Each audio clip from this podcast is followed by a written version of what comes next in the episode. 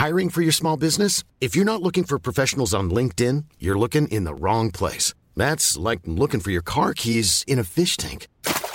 LinkedIn helps you hire professionals you can't find anywhere else, even those who aren't actively searching for a new job but might be open to the perfect role. In a given month, over 70% of LinkedIn users don't even visit other leading job sites. So start looking in the right place. With LinkedIn, you can hire professionals like a professional. Post your free job on linkedin.com slash people today.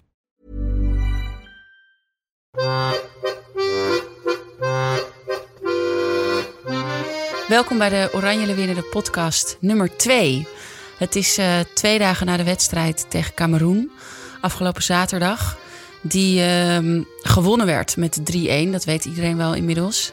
Het was een enorme strijd. En daar gaan we het vandaag over hebben. Met natuurlijk mijn lieftallige collega Lisa Lotens. Hallo. En met ex-prof uh, Kirsten van de Ven, die nu uh, manager is bij de KNVB van het vrouwenvoetbal. Hoi. En daar gaan we het ook uitgebreid over hebben. Net als over haar eigen voetbalcarrière. De rol van voetbal in haar leven. Maar eerst gaan we natuurlijk die super intense fysieke wedstrijd bespreken. Want hemel. Ja, dat was, Iedereen is er uh, uh, ongeschonden uitgekomen. Maar Ja. dat scheelde weinig. Kirsten, hoe was het voor jou? Om, jij zat in het stadion Ja. En uh, was ook veel. Uh, er werd veel boel geroepen natuurlijk on, tegen Onjoui. Um, ja, inderdaad. De, de aanvaller van Cameroen die ja, een gek moment had meteen. Best wel in het begin met een bekertje water... wat ze in een rustmoment wegsloeg uit middel van dongerderhanden, geloof ik. ja, heel gek moment. Ja. ja, je zag vanaf de tribune heel goed dat ze... ze wilde de bidon van, volgens mij Desiree van Lunteren. Ze wilde ook een beetje water. Mhm. Mm -hmm. Ja, je bidon wil je natuurlijk liever niet delen. Of ja, wordt je ook aangeraden. Dus zij wilde die bidon niet geven. En uh, uiteindelijk gaf Merel dus volgens mij een flesje of een bekertje met water. Wat ze inderdaad zo uh, weer weggooit. Zoals, uh, maar ja, ik begrijp als zij die regel niet hebben... dat je je bidon niet deelt met de tegenstander. Dat je denkt, god, wat een... uh, ja. ja. Maar ik kan me ook wel voorstellen dat de sfeer in het stadion... wel echt anders overkwam dan wanneer je televisie zit te kijken. Want er werd veel boe geroepen en er gebeurden veel dingen... en het was een beetje chaotisch. Was dat zo of je in het publiek eigenlijk niet zo door... dat dat allemaal aan het gebeuren was? Ja, je had het wel door, maar het was heel duidelijk dat het was alleen tegen nummer 7. En uh, ik vond het eigenlijk, hè, je wil natuurlijk liever niet, als je echt die situatie daarvoor had gezien met het water, ook wel een heel mooi signaal van het publiek van hé, hey, dat is hier niet toegestaan. Je bent gewoon sportief. En dan is boerroepen misschien niet heel sportief, maar als publiek kun je natuurlijk ook niet even een gesprekje aangaan met, zo, met de nummer 7. Ik, ik kan niet aan de naam beginnen. Um, ook wel een mooi signaal van ja, dit hoort gewoon niet hier uh, in het voetbal thuis. Ja. Dat is misschien ook meteen wel een vraag uh, die wij hadden. Van, kan je daar als scheidsrechter niet ook gewoon een kaart voor geven? Als het in zo'n rustmoment is, weet jij dat? Ja, ik kende. Het lijkt mij wel. En vooral omdat ze. Ze, had, hè, ze werd natuurlijk wel erop geweest door de VAR. En ging met haar even praten hierover. Ja. Dus ja. toen dacht ik, ja, dan. Ja, is praten dan genoeg? Want het was wel echt uh, enigszins agressief gedrag. Ja. En ik wil meer, kreeg hem echt bijna in het gezicht. Maar ja, ik weet eerlijk gezegd de regels uh, daar nee. niet van. En wat vond je van de wedstrijd zelf? Wat vond je van Nederland? Want er is best wel wat kritiek uh, op uh, het spel van de vrouwen. Het is wat traag en wat slordig, dat hoor je vaak. Wat, wat vind jij? Ja, ik denk dat we nog niet uh, hun beste voetbal hebben gezien. En tegelijkertijd, ja, ze, het was al beter, vond ik, dan de eerste wedstrijd. De eerste wedstrijd zag je echt dat ze heel moe waren. en nu was het al iets frisser en ook zat toch al wel meer betere momenten in het spel. Dus ik hoop eigenlijk dat voor de wedstrijd dat ze nog meer in een ritme zit, zitten. En dan ligt er natuurlijk wel minder druk op. Dat ze dan mooi uh, eigenlijk hun, uh, echt een, aan hun spel kunnen werken. Ja. Zodat voor de, voor de achtste finale gewoon meer het... Uh, ja, dus dat ze kunnen laten zien wat ze, hoe goed ze zijn. Want ja. als speler is het natuurlijk ook zo frustrerend. Jackie Groene die zei ook wel van... ja, ik wil gewoon weer dat we plezier hebben in het voetbal. Dus eigenlijk bleek dat ze dat misschien die eerste twee wedstrijden niet hadden. Zag je dat er van af? Kun je dat zien in zo'n wedstrijd? Ja, dat, ik denk dan eigenlijk vaak aan een eigen moment dat ik had EK 2013. Hè, dat ik voor de wedstrijd tegen Duitsland uh, zat ik op het toilet toen. En toen dacht, dacht ik, jeetje, het is eigenlijk helemaal niet leuk om dit te doen. Dus zoveel druk. Ja. En deze meiden hebben natuurlijk ook zoveel druk. Ja, dan is het nog dan is het moeilijk om, ja. om dat plezier vast te houden. En ik hoop dat ze die, die knop weer kunnen omzetten. Want onder zoveel druk voetballen is natuurlijk, ja, dan heb je geen plezier. Waarom Nee. doe je het dan eigenlijk? Hè? Zou je afvragen. Ja, ja, ja, ja, er zijn natuurlijk meer wedstrijden dat je, dat je niet zoveel verder die druk wel kunt omzetten. En dan is dat zeker als je het natuurlijk weer mooi, maar ja. Heb je een speler gezien eigenlijk eh, deze wedstrijd op het veld die dat lukte inderdaad? Om die druk gewoon eh, van haar af te laten glijden? Ja, ik vind toch uh, Desiree van Lunteren respect. Ze, ze maakte nu, ja, ze ging even onderuit in de eigen 16. Ik bedoel, daar kan een goal tegen zijn. Ja, dan, uh, Ja. dan is het natuurlijk wel echt Ja. heel kwalijk. Nu viel het gelukkig goed uit. Ik vind dat die heel stabiel staat te spelen al twee wedstrijden. Ja. En gewoon haar ding doet. En ze Wat- kreeg een dikke eh, eh, hoofd van Cameroen tegen haar hoofd aan. Of er ging iets mis met een kopbal of zo, waardoor ze even op de grond lag. Ja, ja, god, ze hebben zo op de grond gelegen met allen. Ja. Dat was ook enorm In de eerste minuut Ja. al was er, Ja. was dat Miedema? Ja, Jezus. meteen na de aftrap. Ja. Maar Desiree van, van Lunteren, die, die kon wel plezier vinden in het spel. Ja, plezier. Ik bedoel, eh, vanaf de tribune is het moeilijk te zien of iemand eh, plezier heeft. Eh, maar ik vond wel die...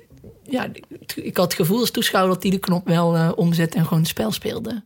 Ja, en eh, Pierre van Hooijdonk en Daphne Koster... die hadden eigenlijk wat kritiek op Sarina Wiegman... van hey, zet die wisselspelers nou eens eerder erin... of misschien bij de volgende wedstrijd wat sneller erin... of misschien wel in de basis. Eh, wat vind jij, Merel van Dongen, Linette Berenstein en Jill Roord... heb ik het dan over? Vind je die kritiek terecht of is die, dat basiselftal gewoon steady... en denk je van hier moet je nog even een tijdje mee doorgaan... en telkens weer in die laatste tien minuten die wissels doen... Ja, als buitenstaander is het makkelijk. Hè? Je kent niet eh, precies de processen in het team, hoe fit iedereen is. En eh, ja, volgens mij heb je echt een luxe positie, want ze hebben gewoon veel goede spelers. Ja, en die keuze is eh, wat mij betreft echt aan de bondscoach. Ik bedoel, zij wil duidelijk het allerbeste met dit elftal. En eh, met haar staf natuurlijk. Zoals zij die keuzes maken. En zij hebben alles geanalyseerd. Zij weten drie keer zoveel van de tegenstander als ik. Nog veel meer van haar eigen team dan dat ik zou weten. Dus ik, eh, ik, ik wil niet op die stoel gaan zitten. Denk je dat ze... We kunnen natuurlijk wel fantaseren over de, de aankomende wedstrijd... die natuurlijk inderdaad veel vrijer zal zijn... omdat ze in ieder geval door zijn naar de achtste Heb je het idee dat Wiegman misschien dan eh, met een andere basisopstelling gaat beginnen? Nou, volgens mij eh, gaan ze echt vol voor de winst. En aangezien het spel ook nog niet helemaal goed loopt, denk ik dat ze ook eh, de wedstrijd echt wel gaat gebruiken om juist dat spel te vinden. Ja, Dat kan je natuurlijk op de trainingen doen, maar ja, niks is zo'n goede training, hè, als het ware, dan Ja. een wedstrijd. ja. Dus ik verwacht dat ze wel gewoon met ja, haar sterkste elf gaat spelen. Ja, het, het hangt natuurlijk, zo'n team is ook heel afhankelijk van elkaar. Hè? Mensen zitten bijvoorbeeld veel kritiek op spitsen. Ja, spitsen is een vrij statische speler. Maar dat werkt omdat de rest normaal zo dynamisch is. En dan is juist zo'n statische speler goed voor de balans van het team. Maar als de rest eigenlijk te moe is of niet eh, in zijn hum is om dus die, die dynamiek te brengen... ja, dan komt de Sheride ook niet tot, tot terecht. En Oh, dan, ja. eh, als een Jackie, Jacques, sorry, Jackie Groen niet helemaal eh, goed speelt... of ter eigen wedstrijdje... ja, dan, dan steekt ze natuurlijk Janice van der Zanden in de weg. ja. Maar dan ziet, is het voor Janice weer lastiger spelen. Ja, glijdt Janice twee keer uit... ja, dan kan Lieke Martens voor de goal die bal niet krijgen. Ja. Ja. Weet je, je moet met z'n allen... Ja. eh, je bent zo van elkaar afhankelijk. Ik bedoel, de spits is een fantastische speler... Maar goed, ja, als de rest niet draait, is het voor haar ook moeilijk. Want zij gaat die dynamiek niet brengen. Maar daar staat ze er ook niet voor. Nee. Nee, precies. Dus, ja, dus die foutjes die nu eh, heel individueel lijken van spitsen... Die, die passes die niet aankomen of zo... dat heeft ook gewoon te maken met de rest van het spel. Ja, het begint natuurlijk bij jezelf als speler. Ik bedoel, hè, dan moet je misschien die bal dan niet geven. Of, en veel was natuurlijk ook wel technische uitvoering. Maar ja, die meiden, ik, ik zie ze vaak... Ik heb natuurlijk zelf met ze gevoetbald en ik zie ze vaak voetballen. Die technische uitvoering kunnen ze wel. Eh, maar ja, de, ja, als één tandwiel hapert hè, of Ja. zo... dan loopt de rest ook minder goed. Denk je dat ze ook een beetje eh, ja, onder de indruk waren, of niet onder de indruk, maar meer een soort van. Door de, doordat Cameroen zo fysiek was, dat ze een beetje uit hun spel werden gehaald? Of denk je dat dat niet zoveel invloed heeft gehad? Tuurlijk heeft dat invloed. Ik bedoel, hè, je bent zo goed als je tegenstander toelaat. Maar ehm, ik denk dat dit Nederlands team juist heel goed is. Zag je ook in die wedstrijd tegen Australië. Dat ze echt wel even onder de indruk waren van al die pressie die die Australiërs gaven. Maar daarna herpakten ze en winnen gewoon die wedstrijd. En ehm, ja, normaal pak, pakken ze zich toch heel goed als ze even onder de indruk zijn. En dat lukte nu minder goed. Maar ik heb echt wel vertrouwen in dat het uh, op tijd in dit toernooi gaat klikken. Laten we even om um, de wedstrijd af te sluiten uh, eindigen met Ashley Weerden, een uh, talent van Jong Oranje. Die ons in een minuutje gaat vertellen wie haar favoriete Lewin is. En favoriete voetballer. Om geïnspireerd te raken. Ik ben Ashley Weerden, 19 jaar. Ik speel bij FC Twente Vrouwen, linksbuiten. En ik sta op de stembijlijst van het Nederlands elftal. Mijn favoriete Lewin is uh, Lieke Martens. Omdat zij gewoon... Ja, ze is een heel goede speelster. De manier hoe zij haar uh, tegenstander voorbij komt, ziet allemaal zo heel makkelijk uit. En de manier hoe ze dan scoort, dan denk ik wel van ja, daar wil ik wel wat, uh, kan ik wel wat van leren.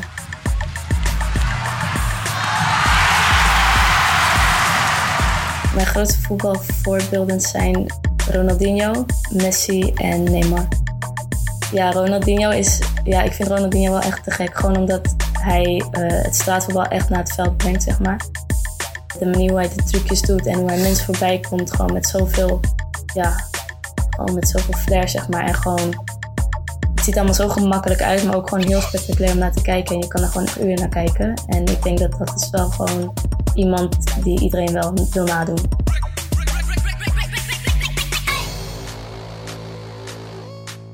Yes, Ashley. Ze stond dus zelfs uh, op de stand-by-lijst voor uh, dit WK. Uiteraard is ze niet mee, dat weten we nu. Maar uh, wie weet is ze er over twee jaar of over vier jaar wel bij. Jouw carrière eindigde ehm, in 2016. Ja. En um, bij Twente. Ja. En ik heb eventjes, uh, ik, ik, zat natuurlijk te researchen naar jou als gast. En ik keek uh, naar dat filmpje dat jij werd geïnterviewd door een lokale omroep volgens mij. Vlak na uh, je laatste wedstrijd. Weet je dat nog? Ja. In de kleedkamer, denk ik. En ik vond het wel, het was best wel een emotioneel filmpje. Ook al was je gewoon maar zo aan het vertellen over hoe de wedstrijd was gegaan. En dat je nu was gestopt. Dat, je nu, dat dit je laatste mm -hmm. wedstrijd was. Kan je, nog, kan je dat moment nog herinneren? Dat je voor de laatste minuten van die wedstrijd uh, aan het spelen was? Ja, ja, ja, kan ik me nog goed herinneren. wat gaat er dan door je heen? Is natuurlijk een, uh, een clichévraag. Maar wat, ja, hoe is dat om zoiets te, ja, te beëindigen? Toen wist je natuurlijk ook nog niet dat je bij de KNVB nu ging werken en zo. Maar... Nee, nee, maar toen wist ik ook uh, bewust nog niet uh, of dat ik in het voetbal wilde blijven. Ja. Um, maar het is natuurlijk heel raar. Je hebt eigenlijk heel je leven eigenlijk in teken van het voetbal gestaan. En uh, ja, daar stond je elke dag mee op en ging je elke dag mee naar bed. Um, dus dat was wel uh, ja, apart. Mm ja, ik, maar vooral we winnen die, die wedstrijd wonnen we natuurlijk ook de, het landskampioenschap. Mm. Dus dat was natuurlijk ook al mooi, want ik wilde nog per se een keer kampioen worden in Nederland. Ja. Ik natuurlijk zo vaak in, ja, zoveel jaar in het buitenland gespeeld. Wat een bevrediging dat, dat was dat, ja. ja dus, uh, en had je toen ook bijvoorbeeld dat je daarna ging eten met je ouders of zo, om het te vieren? Hoe, hoe vier je zoiets, zo'n afsluiting? Nou ja, we waren natuurlijk kampioen geworden. Dus we gingen met heel team uh, ja, ja. het kampioenschap vieren. En, uh, ja, ja dat, precies. Dus uh, waren mijn ouders wel bij hoor. En mijn familie. nou, heel mijn familie was gekomen. ze zaten met z'n 70 of zo. ja, vrienden en familie op de tribune. Terwijl ik had pas... ik, zou, ik ging het namelijk niet... Ik weet eigenlijk niet waarom dat was, maar het was eigenlijk niet. Twente wilde liever niet dat het al heel vroeg bekend was. Dus ik had mijn familie en vrienden dus pas twee, drie dagen van tevoren op de hoogte gebracht. Oh. Toen waren ze toch met z'n zeventig daar. En, uh, 70? Ja. Jeetje. dus, een groot feest. Ja, nou wel uh, super tof natuurlijk. En, ja. Dus het was een heel, ja, op, op die manier een heel mooi moment. Ja. Misschien is het inderdaad altijd de week daarna of zo, als je dan wakker wordt 's ochtends, dat je denkt. En nu?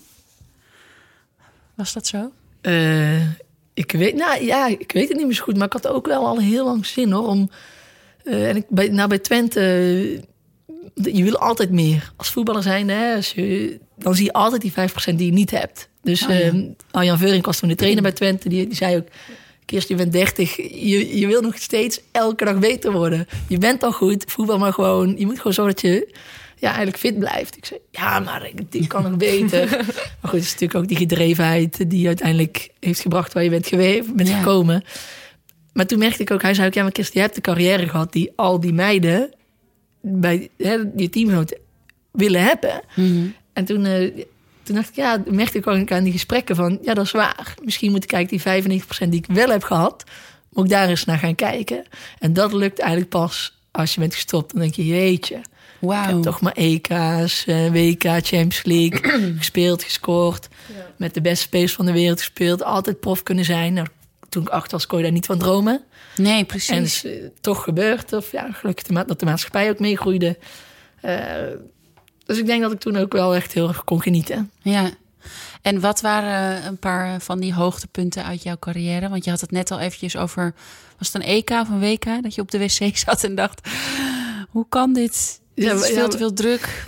Ja, waarom doe je dit? Ja. Ja, en op zich meestal, ik speelde best onder druk hoor. Dus als je dan op het veld stond, dan Ja. eh, had ik daar meestal geen last meer van. Ja. Ehm, ja, mooiste momenten. pff.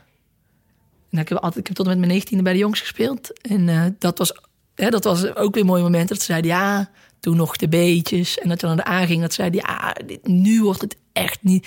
Dit kan niet meer hoor. Dit ga je fysiek niet meer redden.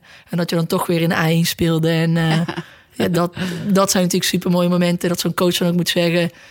Ja, dat had ik wel even verkeerd gezien. Eh, Oh, maar goed. heerlijk. ja, precies. Ja, het is natuurlijk jammer dat je van tevoren die strijd moet, eh, moet aangaan. Ehm, nou, in Amerika was wel echt super cool. In, in die omgeving, topsport. Maar ja, e- ja eerste doelpunt op het EK. Ooit is natuurlijk ja, toch een historisch moment. Ja. Maar ook op het WK scoren. Alleen al op het WK spelen vond ik echt een droom die uitkomt. Kwam. En, eh, en toen ook nog natuurlijk twee keer gescoord. Maar ook Champions League. En eh, nou, dat bijvoorbeeld Marta, de Braziliaanse Marta, was eigenlijk een van de eerste voetballers die je op tv kon zien. Nou, in, eh, in Zweden was het gewoon via mijn kamergenoot, weet je wel, bij uitwedstrijden. Je denkt, Oh ja. ja, dat zijn eh, ja, mooie momenten. Maar ik vind eigenlijk elke bal die je lekker hebt geraakt Ja? een hoogtepunt. ja, niks Oh. beter. Maar Ja. Hoe was het in Amerika? Waar speelde je daar? Ik heb één jaar in eh, Connecticut gespeeld en 2,5 jaar in Florida State. Ehm, en Florida State was echt een goed team. Was in die tijd vond ik beter dan Nederlands elftal. Welk En, jaar eh, hebben we het nu over ongeveer? eh, meteen na de middelbare school. Dus zeg 2004, 5, 6 en 7. Ja. En eh, ja, nou had je gewoon faciliteiten. Ja. Ik denk dat Ajax mannen daar toen nog eh, u tegen zijn. Was echt niet normaal. En dat was gewoon zo mooi dat je elke dag kon trainen. En dat gewoon alles was geregeld. Je, ja, en eh, echt gewoon meerdere trainers fulltime in dienst. Dus je kon ook 's ochtends extra trainen. Na school was het natuurlijk vijf minuten fietsen. Dus je kon het ja, super mooi combineren. Ja, daar heb je je goed kunnen ontwikkelen dan ook. Ja, ja, en we hadden ook wel een, eh, veel Europese spelers. Of veel, ook in Japanse, maar ook in Australische bijvoorbeeld. Dus het was niet het Amerikaanse hard rennen voetbal. Het was ook wel echt wel eh, voetbal. Dus eh, En ehm, nog heel even terug naar het begin van voetbal. Want je zei tot mijn negentiende speelde ik bij de jongens. Waar was dat? Waar en ben je begonnen? HVCA in Hees. Dus eigenlijk gewoon eh, waar ik ben geboren. En hoe, hoe ging dat? Want je, je was een jong meisje van, eh, ja, hoe oud? Zes, zeven? Zes, ja, ik wilde al op mijn derde, maar je mocht pas op voetbal. Oh, je wilde op je derde al Ja, ja, ik voetballen. altijd voetballen. Hoe kwam dat? Ehm, nou, mijn, ja, mijn familie is wel, eh, zijn wel fanatieke voetballers. Mijn vader bijvoorbeeld. En mijn zus zat ook op voetbal. Dus dan eh, deed ik altijd haar kleren aan. Veel te groot. En dan rende ik de tuin in. Dus, zo goed als je kunt rennen als je drie bent. Dan, goal! dus, dat zijn wel eh, grappige foto's. Dus vanuit huis was dat inderdaad nooit een issue van, huh, wil je op voetbal? Oh, nee, nee, nee. Nee, maar we zijn sowieso heel eh, ja, vrij opgevoed. Je mag eigenlijk doen en laten wat je wil. Als, het maar netjes, als je het maar netjes doet. Ja. En toen kon je terecht bij de jongens? Ja, want ik was dus zes en het meisjesteam was ja, vanaf twaalf ongeveer. Er was wel een meisjesteam. Ja, ja, ja, jawel. En HFC, ja, het is een grote club. Dus ehm, ja, toen kwam ik bij de jongens. En toen ben ik eigenlijk daar eh, altijd gebleven. En, eh, ja, en de A1 speelde ook tegen. En er komt iets met Helmond Sport A1 en RBC A1. Dus tweede divisie landelijk. Dus ook nog wel Oh eh, ja. mooi niveau. En wanneer eh, kwam het omslagpunt naar eh, professioneel voetbal? Ehm, nou, toen had ik ook mijn, eh, mijn VWO af. Toen ik tot, naar de onder 19, dus was eigenlijk mooi, eh, liep mooi samen. Ja, in Florida ben je natuurlijk eigenlijk gewoon student. Dus je krijgt gewoon een eh, studiebeurs. Waar je wel een, een, ja, behoorlijk van kan leven. En eh, toen ben ik er, toen was ook net de, de Eredivisie opgericht, toen ik afgestudeerd was zo'n beetje. Dus toen heb ik, ben ik naar Willem II gegaan, want ja, ik wilde graag aan de Eredivisie bijdragen. Maar daar kon je nog niet van leven. Maar in, in die tijd deed ik mijn master. Dus dan ja, was het ook wel prima. En ik wilde vooral gewoon elke dag trainen. Of ik iets verdiende, ja.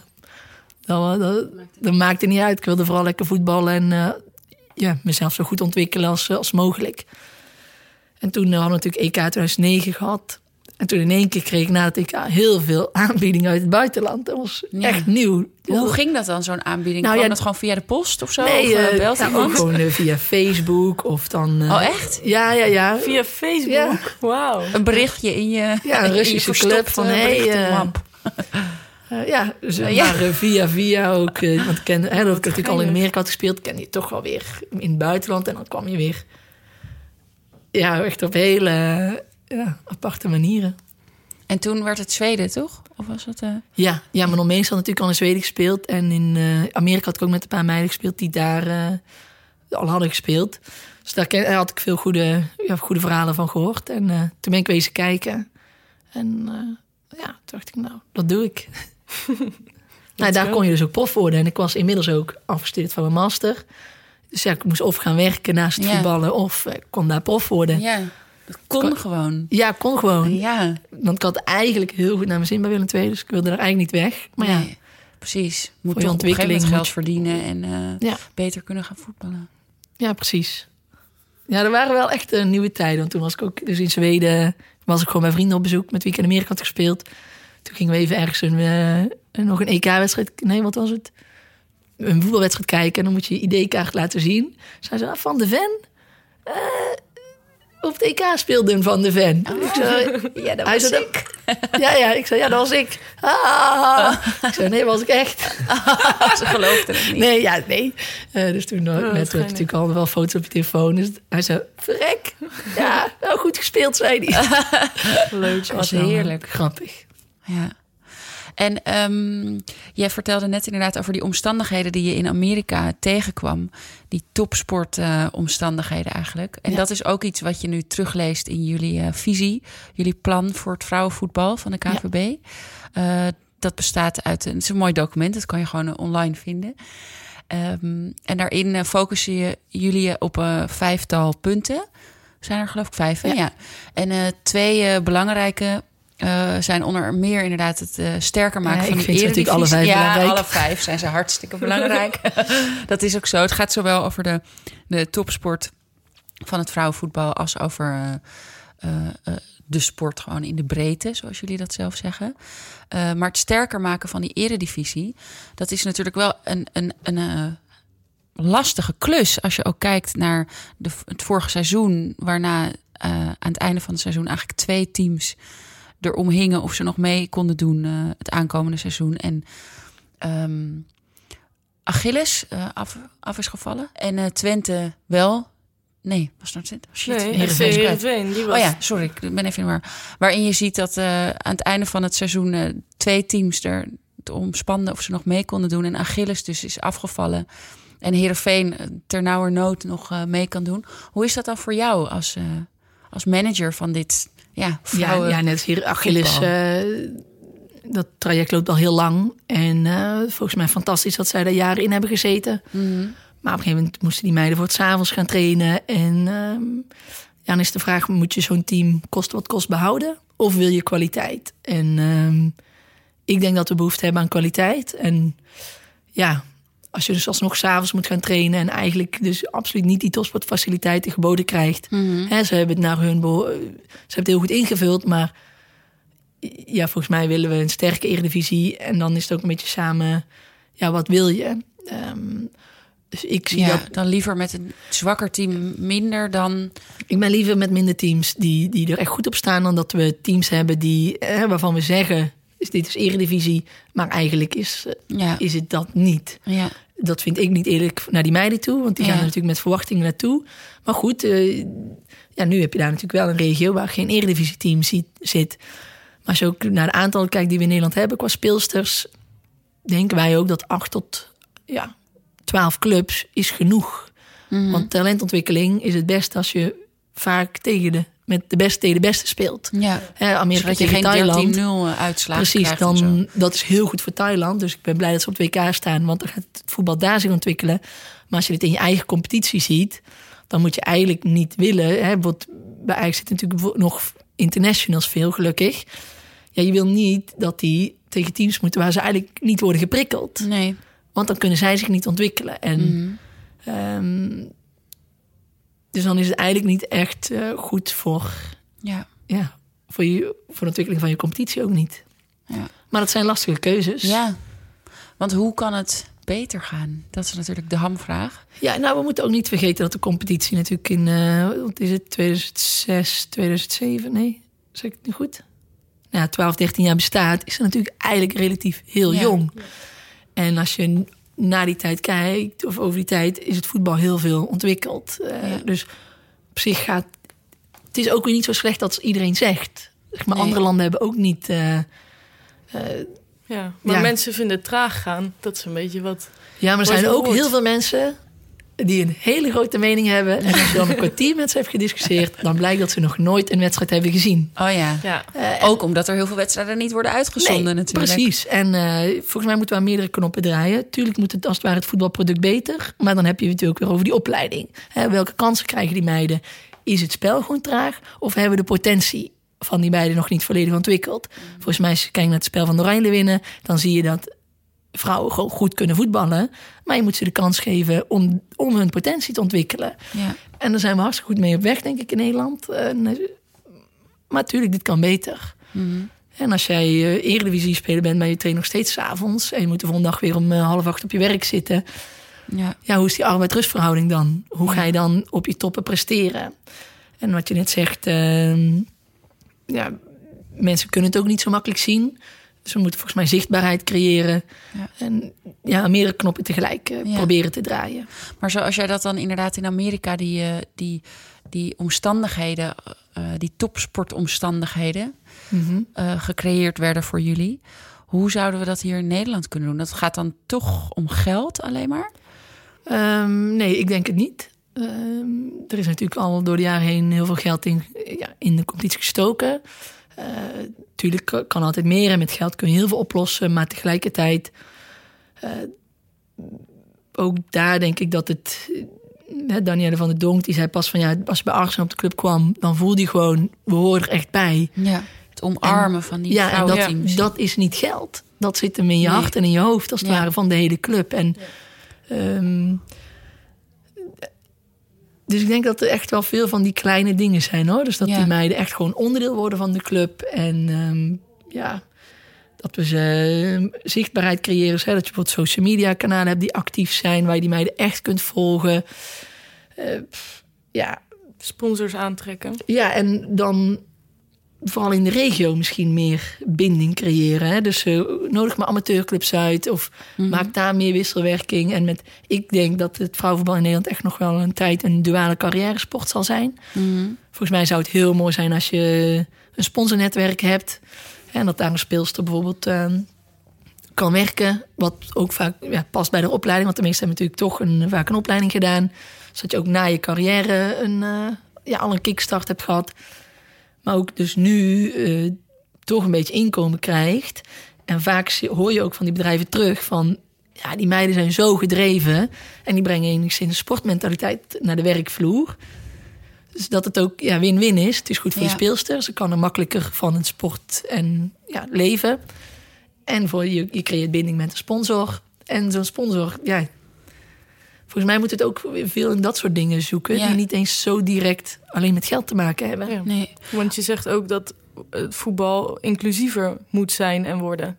Dus dat er eh, bepaalde stereotypes bestaan... eh, die eigenlijk uit de wereld geholpen moeten worden. Ja, ik denk niet dat het alleen in het voetbal is. Nee. Ik eh, denk dat dat... Dat eh, klopt. Het is op zich de hele wereld. ja, precies. En eh, ik ben heel blij dat ik eh, zeven jaar in Zweden heb gewoond. Daar zitten ze toch al eh, ja, anders in, in die wedstrijd. En eh, ik heb daar heel veel geleerd. Ik heb vaak mijn oren gewassen gekregen van wat zeg je nou? Ja? En heb, je, heb je daar een specifiek eh, voorbeeld van? van zo, want je hebt het dan over rollen of zo. Ja, die, rollen in het algemeen, ook met Ja. immigranten. En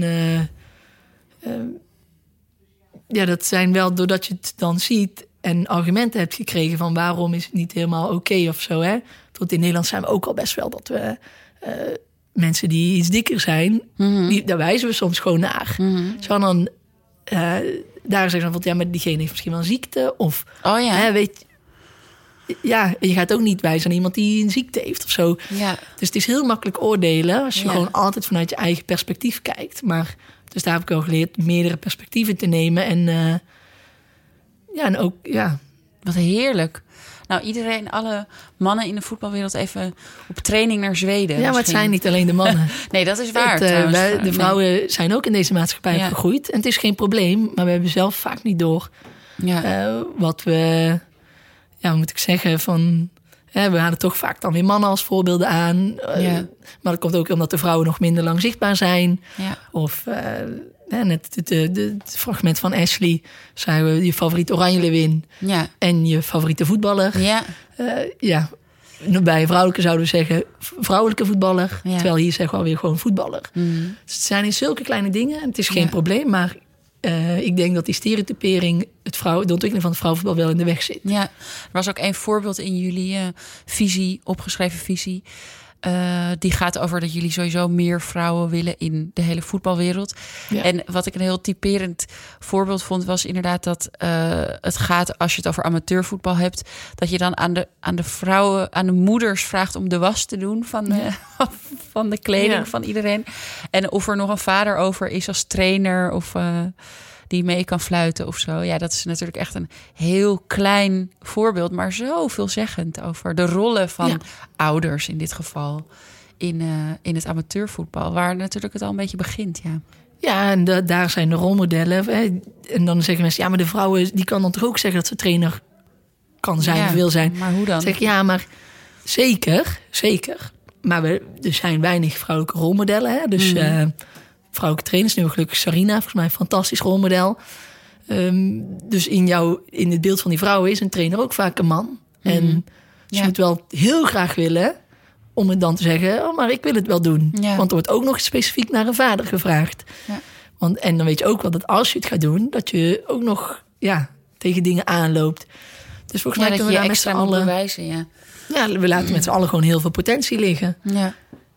Maar goed, dat, eh, ja, daar dragen wij als KNVB ook aan bij. En eh, daar proberen we ons ook bewuster van te worden hoe wij communiceren. En, ja, eh, daar is een rol voor jou wel weggelegd waarschijnlijk.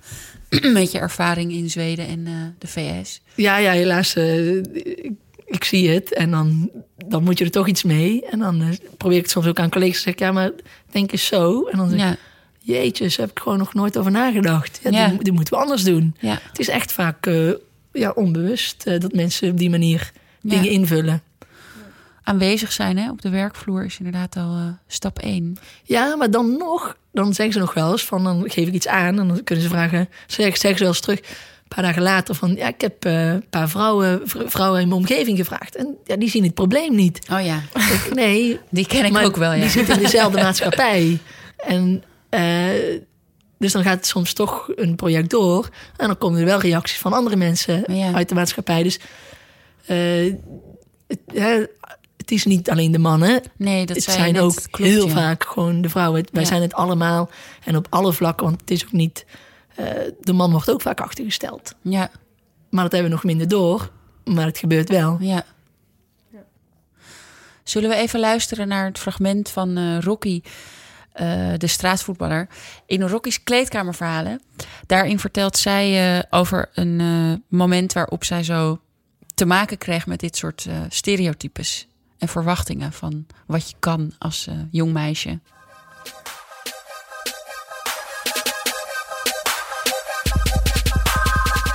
Een van de dingen die me het meest is bijgebleven is de anekdote van dat ik.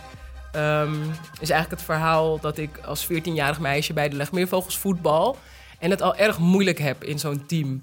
Van eh, met een Jordi en een Mark en allemaal van dat soort jongens. die mij ook niet echt accepteerden in dat team. Dus ik had niet echt een team waarmee ik stond. die mij ook eh, die mijn rug had, zeg maar. Dus als ik dan een uitwedstrijd, als wij een uitwedstrijd, we hadden natuurlijk elk weekend een wedstrijd. En dan was ik het enige meisje op het veld.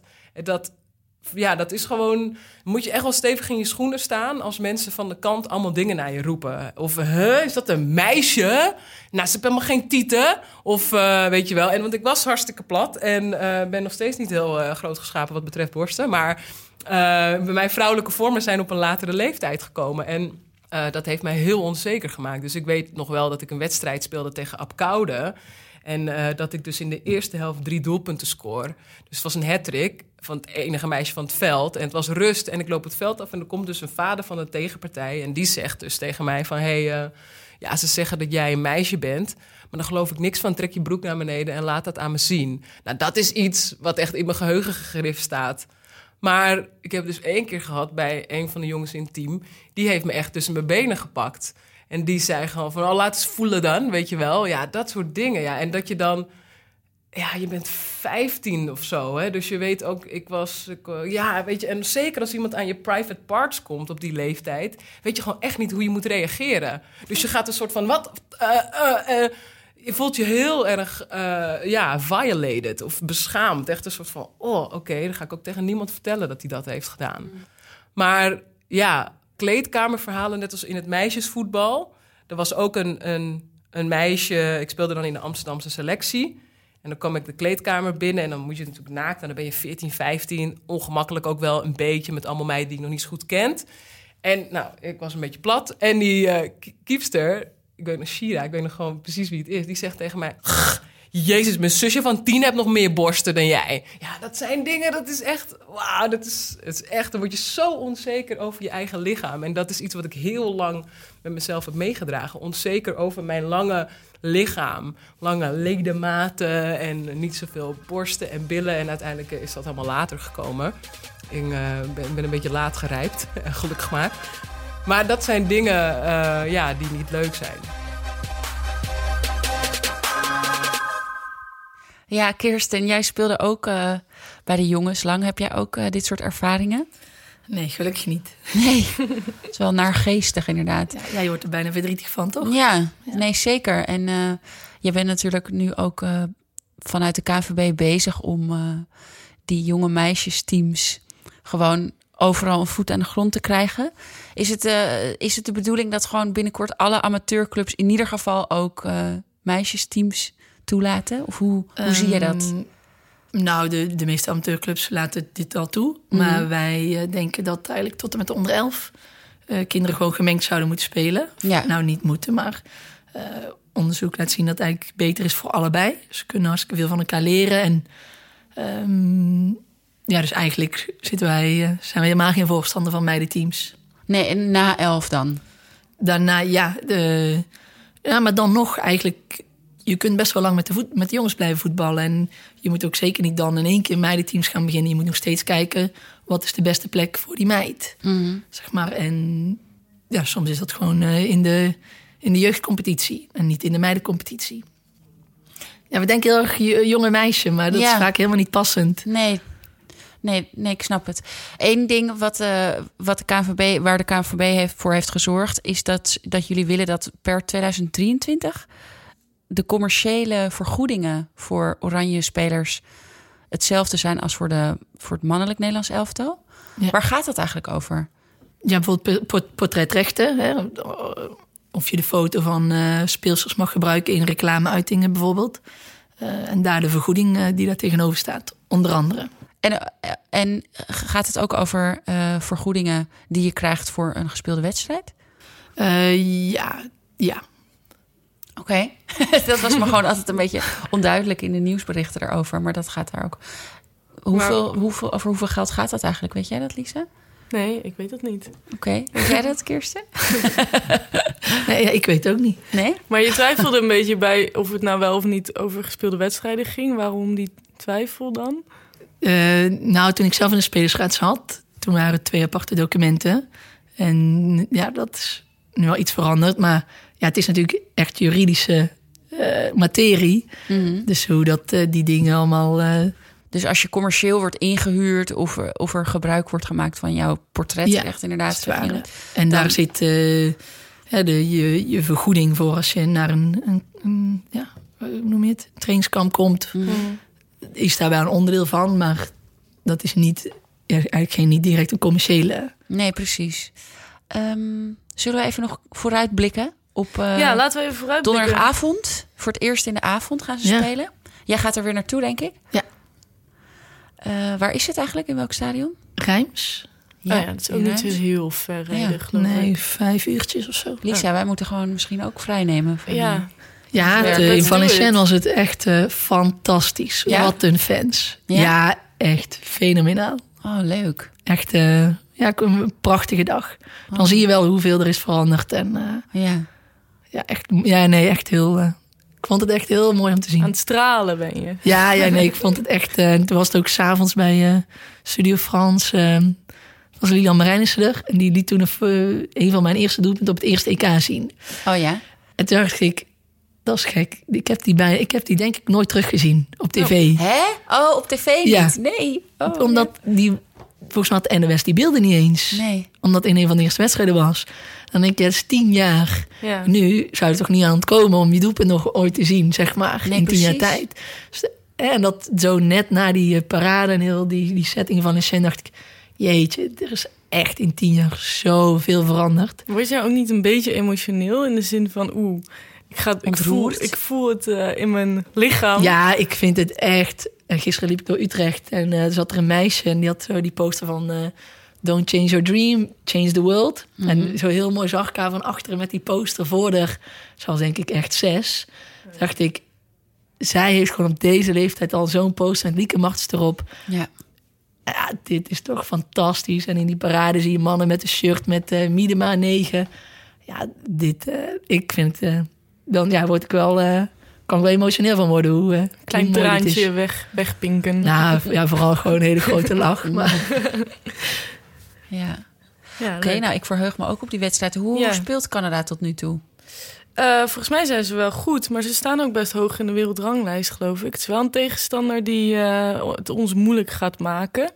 Volgens mij. Wat denk jij? ik denk het ook. Ik heb helaas ze nog niet kunnen zien. Want ik, moest altijd, ik was aan het werk onder eh, die wedstrijden.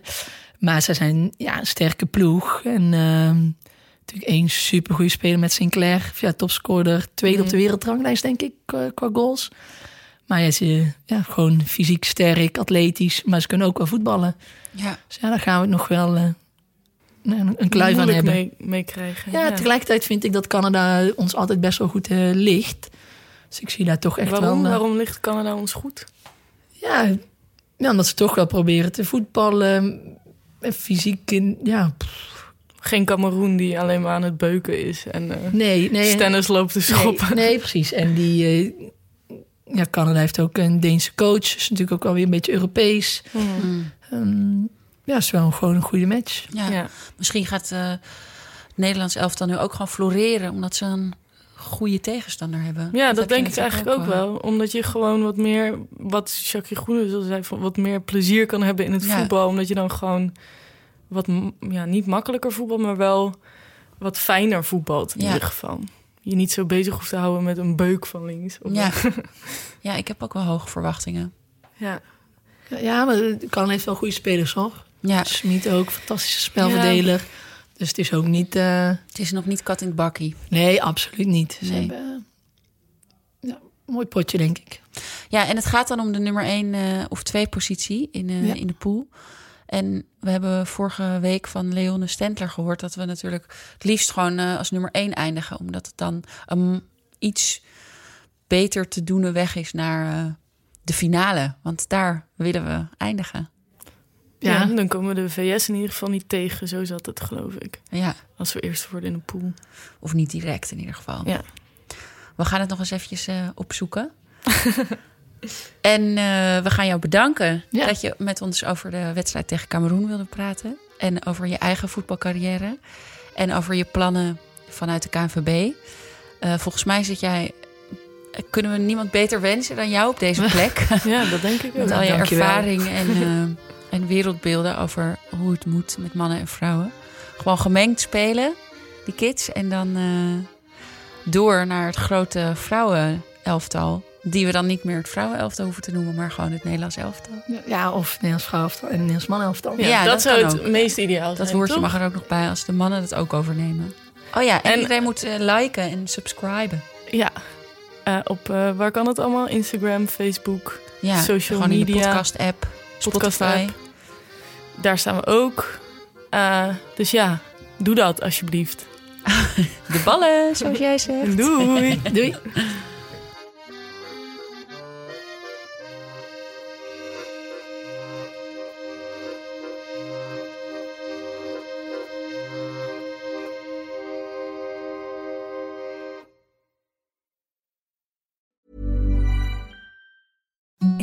The softest sheets you've ever felt. Now imagine them getting even softer over time. That's what you'll feel with Bowl and Branch's organic cotton sheets. In a recent customer survey, 96% replied that Bowl and Branch sheets get softer with every wash. Start getting your best night's sleep in these sheets that get softer and softer for years to come. Try their sheets with a 30-night guarantee. Plus, get 15% off your first order at bowlandbranch.com. Code BUTTERY. Exclusions apply. See site for details.